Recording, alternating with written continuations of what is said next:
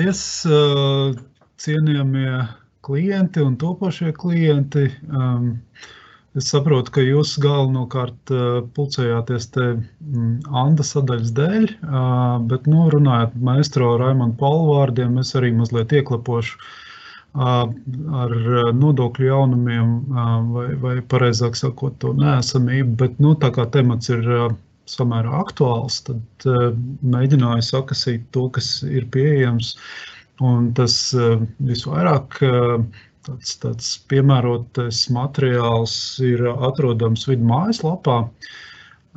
Tas materiāls saucās metodiskais materiāls nodokļu piemērošanas aktuālajie jautājumi saistībā ar ārkārtas situācijas izsludināšanu par koronavīrusa izraisīto uzliesmojumu. Tas ir 24. aprīļa metodiskais materiāls, kur ir apkopoti daži no tādiem, tādiem mm, piemēriem, kas varētu būt visvairāk attiecinām uz, uz Covid krīzes situāciju un strādāšanu nu, attālināt no mājām. Un, tad, tad mēģināju šos piemērus arī iepīt tajā šī brīža nodokļu likumdošanas mērcē. Un, eh, Daži secinājumi no tā ir apkopoti šajā slaidā, par kuriem es jums izstāstīšu ātri.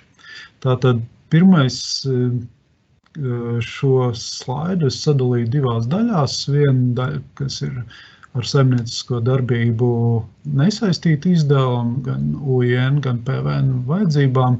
Tātad arī priekšnodoklis nebūtu atskaitāms, kur um, šajos metodiskajos materiālos Vīts speciāli norāda, ka uh, nav atskaitāms izdevumi par darbinieku ēdināšanu.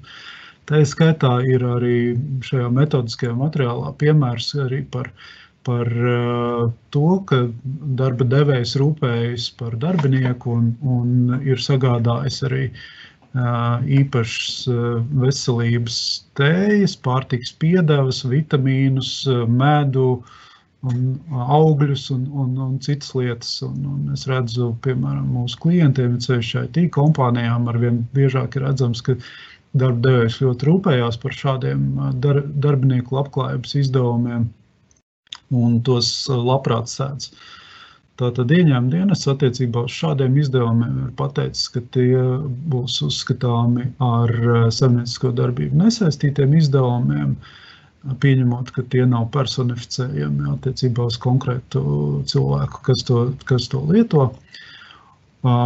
Vienīgais izņēmums ir paredzēts, ka gadījumā, ja ir noslēgts koplīgums, uzņēmumā, tad eh, gan šādi izdevumi ir eh, ar saim, uzskatām ar saimniecisko eh, darbību saistīti. Un tie galvenie nosacījumi likumā ir paredzēti, ka tie nedrīkst pārsniegt 40 eiro mēnesī uz cilvēku. Tie nedrīkst pārsniegt 5% no algu fonda. Uzņēmumā ir jābūt vismaz sešiem darbiniekiem, un uz iepriekšējā uh, taksācijas gada, pie, uz iepriekšējā kalendāra gada 15. decembra nodokļu parādu nedrīkst pārsniegt 150 eiro. Varbūt, Andi, tu vēlēs kādu īsu komentāru attiecībā par koplīgumu, ka līdz šim bija, nu, protams, labi šie nodokļu aspekti, bet, bet uzņēmumi ļoti kritiski vērtēja iespēju, iespēju ka, ka uzņēmumā uh, šāds līgums tiek noslēgts. Vai tu vēlēsies kaut ko no darba tiesību viedokļa par šo te vēl piebilst? Jā, burtiski pāris, pāris teikumus. Darba likuma grozījumos bija, bija paredzēta atvieglota darba koplīguma izbeigšanas kārtība, jo līdz, jo līdz šim tas būtībā nozīmē to, ka uh, ka, ja koplīgums tika noslēgts, tad, tad to izbeigt bija faktiski neiespējami. Bet attiecīgais darba koplīguma attiecīgais darba likuma grozījuma punkts ir, ir pazudis. Līdz ar to šobrīd nu, joprojām ļoti uzmanīgi, jo koplīguma noslēgšanai ir arī nepieciešami darbinieku pārstāvji, un darba, darba likums uzliek pienākumu konsultēties ar darbinieku pārstāvjiem par visiem jautājumiem, kas būtiski skar darbinieku intereses. Ja. Līdz ar to iegūstot, iegūstot labumu vienā veidā, jārēķinās, ka būs arī papildus pienākumi, kas var, varbūt nav, nav, nav, nav īpaši patīkami vienmēr. Mm -hmm, paldies! Tev. Bet, nu, skatoties labajā slaidu pusē par to, kas ir atļauts kā saimnieciskās darbības izdevumi, man īstenībā priecēja ieņemt dienesta komentārs, kad ir svarīga ekonomiskā būtība, nevis juridiskā forma. Līdz ar to arī, arī ieņēmuma dienests uzsver, ka vismaz šajā krīzes periodā ir nu, jāpieturās pie veselā saprāta un, un Un šī principa ietvaros ir visi attiecīgie izdevumi arī kompensējami un, un, un uzskatām par saimniecisko darbību saistītiem izdevumiem. Es domāju, nav nekādu šaubu par, par pamatlīdzekļiem, kā biroja tehnika un, un citi izdevumi saistībā ar, ar, ar darbinieku teiksim, darba apstākļu uzlabošanu, strādājot no mājām ka tie visi izdevumi ir, ir, ir darba, darba devējs drīkst tos veikt, un, un arī tie ir atskaitāmi kā saimnieciskās darbības izdevumi. Um, interesanti bija arī, ka šajā metodiskajā materiālā Vits neskād, neskādēļ um, atšķir uh, darba devēja uh, sektos elektronisko sakaru pakalpojumus noslēdzot attiecīgi vienošanos ar kompensāciju darbiniekam. Un, un šajā gadījumā bija nošķirti gadījumi, kad ka, ka principā visa veida kompensācijas darbiniekiem ir apliekams ar darba spēku nodokļiem. Un, un pastāvēja divi izņēmumi. Viens izņēmums ir par telefonu sarunām, ko ko darba deve, darbinieks ir veicis no savu mobilā telefona, it īpaši uzsverot sarunas ar ārzemēm. Un, un, un nu, acīm redzot, tas ir uzskatāms no, par situāciju, kad ir dar, no darbinieks no sava sevis apmaksātā numura šos zvanus veids. Un arī Uh, interesanti, ka ir, ir uh, minēts transports no biroja uz mājām šīs te, uh, Covid krīzes uh, iespējā. Bet uh, nu, uh, es domāju, ka, ka, ka uh, jā, jā, jāatcerās, ka tādu nu, normatīvo aktu, kas, kas to strikt regulētu, nav.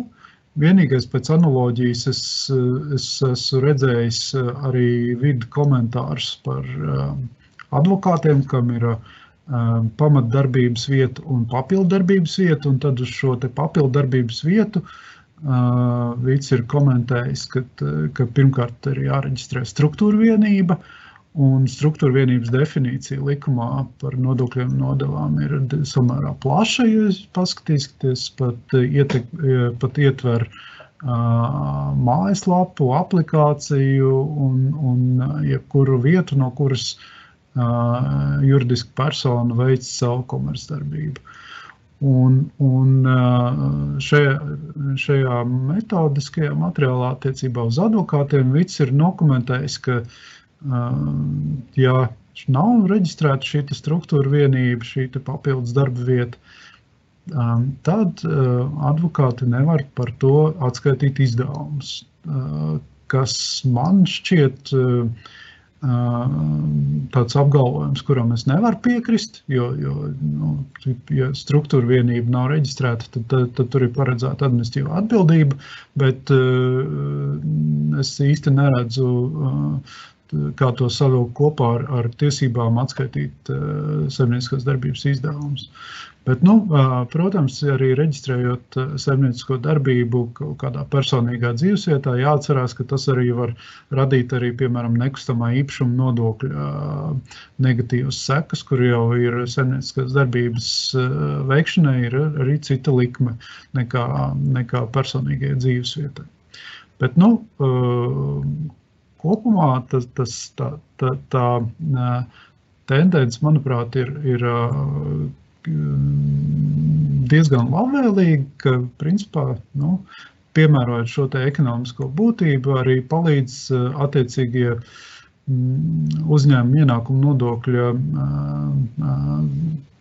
panti, kas, kas piemēram, pasaka, ka visi izdevumi darba aizsardzības likuma prasību izpildē ir saistīti ar saimniecisko darbību. Un, un, kā Andris jau minēja, tad no 1. jūlija ir spēkā attiecīgā norma par attālināto darbu, kas, kas vēl labāk palīdz šo te izdevumu atskaitīšanai. Ines, ja mēs pārējām pie nākamā slaida, tad vēl pāris lietas, ko es vēlējos uzsvērt, ir pārobežu situācijas, kur OECD aprīlī ir, ir komentējis attiecībā par attālināto darbu arī Covid krīzes iespējā, kur OECD komentēja par pastāvīgās pārstāvniecības jautājumiem, kur uh, It sevišķi, piemēram, mēs, mēs kādam klientam tikko šķetinājām arī jautājumu par to, kad ir krīzes iespējā apturēts būvlaukums un, un, un vai tas termiņa apturējums ietekmē šo te attiecīgi 9 vai 12 mēnešu, kā nu kurā konvencijā ir paredzēts uh, uzskaiti, kas, kas veido šo pastāvīgās pārstāvniecības kritēriju. Tāpat arī, tāpat arī svarīgi ir, ir šie OECD komentāri situācijām, kur ir jāskatās fiziskām personām, fizisko personu rezidences dienu uzskaiti, kad viņi ir palikuši strādājot kādā citā valstī. Un, un OECD ir dokumentējis, ka tas neietekmēs šo te rezidents uzskaits termiņu, ka, kā mēs zinām, parasti tās ir 183 dienas, kas ietekmē šo te termiņu. Tātad piespiedu, piespiedu atrašanās citā valstī varētu būt uzskatāms, OECD iesaka, ka tas būtu uzskatāms par izņēmumu, kam, ka, kam, kas neietekmē šo dienu skaitu. Un arī jāatcerās, ka piemēram citās valstīs ir diezgan svarīgs arī juridisko personu rezidents, jaut, nodokļu rezidents jautājums, kur kas, eh, kas parasti saistāms ar eh, vadības atrašanās vietu. Un, piemēram, tas nozīmē, ka, ka var būt situācijas, ka eh, ir Latvijā reģistrēts uzņēmums, bet ja vadība atrodas citā valstī, tad šī cita valsts var uzskatīt, ka šī Latvijas uzņēmuma faktiskās vadības atrašanās vieta ir tajā citā valstī. Līdz ar to uzņēmumam var būt eh, dubultās aplikšanas ar nodokļiem jautājumi jārisina. Tad jāskatās, vai ir konvencija vai nav. Un, un attiecībā uz šādām situācijām arī pēc būtības visas šīs OECD vadlīnijas pasaka, ka šis Covid krīzes attālinātā darba uh, iespējas uh, neietekmē tos, tos pamatnoteikumus, kas izriet no nodokļu konvencijām. Par citu valstu praksi pavisam īsi pašā beigās. Mums vēl palikušas ir 5 minūtes. Gribēju pateikt divas lietas. Pirmkārt, es, protams, sazinājos ar mūsu Igaunijas un Lietuvas kolēģiem, paprasīju, kā tad viņiem šiem, šiem jautājumiem. Lietuviešiem apmēram ir tāpat kā mums, kā parasti, Un Igauniem, kā parasti, ir diezgan relaksēta pieeja, kad viņi saka, nu, kur ir problēma, vai ka viss, kas ir ar biznesu saistīts, viss ir atskaitāms. Un, un pie šī pamata principa viņi arī pieturās. Bet īstenībā mums parakņājoties mazliet tā, pa mūsu nu, startautisko nodokļu datubāzi, kas, kas mums ir pieejama pa visas pasaules nodokļu likumdošanas un, un to skaidrojumu un komentāru jomā, kur, kur es atradu, uzdūros uz interesantu dokumentu par attālināto darbu īrijā, kas ir šī gada martā pieņemts, kur, kur īrijas nodokļu administrācija ir diezgan progresīvi nokomentējusi, ka, ka lai, lai, lai nu, vienkārši sakot, nečakarētos ar dažādiem rēķiniem, viņi ir pieņēmuši, ka darba devējiem ir tiesības maksāt darbiniekam neieturot nekādus nodokļus, 3,20 eiro dienā, kā kompensācija par šo attālināto darbu, pieņemot to, ka darba devējiem ir samazinājušies attiecīgie izdevumi un darbiniekam strādājot no mājām, tie nedaudz palielinājušies gan par elektrību, gan par, par jā, internetu un, un, tā, un dažādiem citiem izdevumiem. Jā, Šis, eh, šis maksājums nav obligāts, eh, bet, eh, ja darba devējs to maksā, tad nodokļi tam nav piemērojami.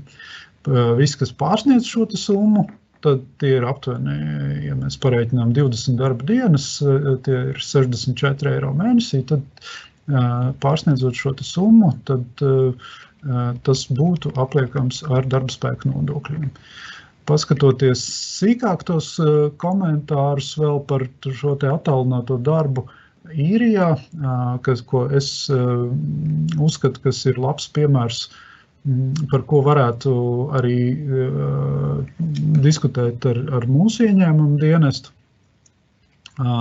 Ir, ir, ir arī dažādi principi, kas te ir, kas te ir atspoguļoti, un dažādi piemēri, kas te ir atspoguļoti. Uh, ka kā viens no piemēriem ir, ka cilvēks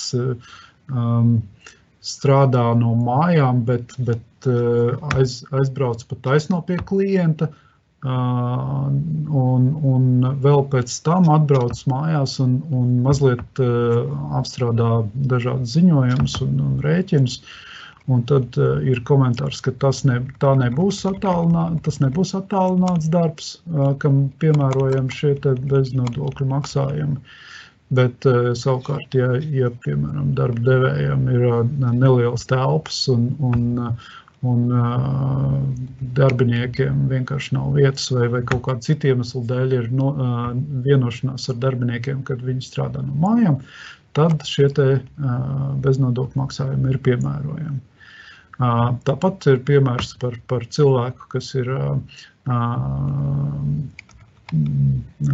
pārdevējs, vienkārši kas ceļo daudz arī pat taisno pie klientiem. Arī šāds darbs neuzskat, nav uzskatāms par strādāšanu attālināti, bet Covid krīzes iespējā strādāšana ir uzskatāma par attālināto darbu.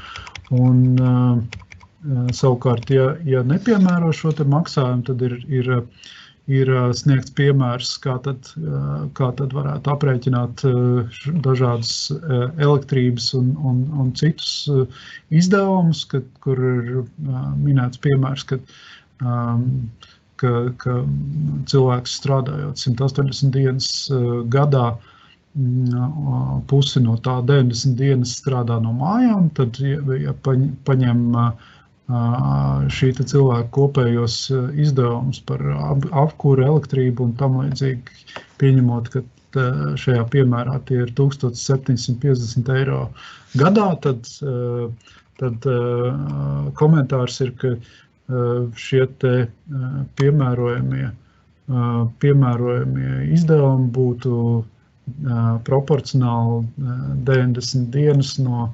365 dienām, izreikinot, eh, būtu 432 eiro. Un tad uh, savukārt ir komentārs, ka tāds, tāds uh, veselā saprāta pieņēmums, ka darbinieks izmanto biznesam aptuveni 10% no visas savas pieejamās dzīvesvietas, un tad viņi arī piemēro šos 10% 432 eiro. Kas uh, ir bez nodokļiem kompensēta. Tātad 43 eiro ir bez nodokļiem kompensējumā summa. Uh, nu, šādi, uh, šādi komentāri, manuprāt, ir arī diezgan, diezgan labi manuprāt, aizstāvām arī ieņēmumu dienestā pie mums Latvijā. Um, tikai pašās beigās pakomentēšu, ka, ka, protams, mums ir jāņem vērā, ka arī šis metodiskais materiāls no ieņēmuma dienesta puses ir bijis attiecībā uz Covid krīzes periodu. Un strādājot pēc jauna biznesa modeļa, arī jaunajā situācijā, es ieteiktu katrā gadījumā tomēr vērsties ieņēmuma dienestā ar uzziņu, uzziņas pieprasījumu šaubu gadījumā, jo, jo šis te arī turpinot šādā veidā attālināt strādāt pēc krīzes būtu, būtu jāapstiprina ar ieņēmuma dienestu, ka, ka šādus principus ir iespējams piemērot arī, arī pēc ārkārtējās situācijas beigām. Tas no manas puses īsumā par nodokļiem viss. Andi?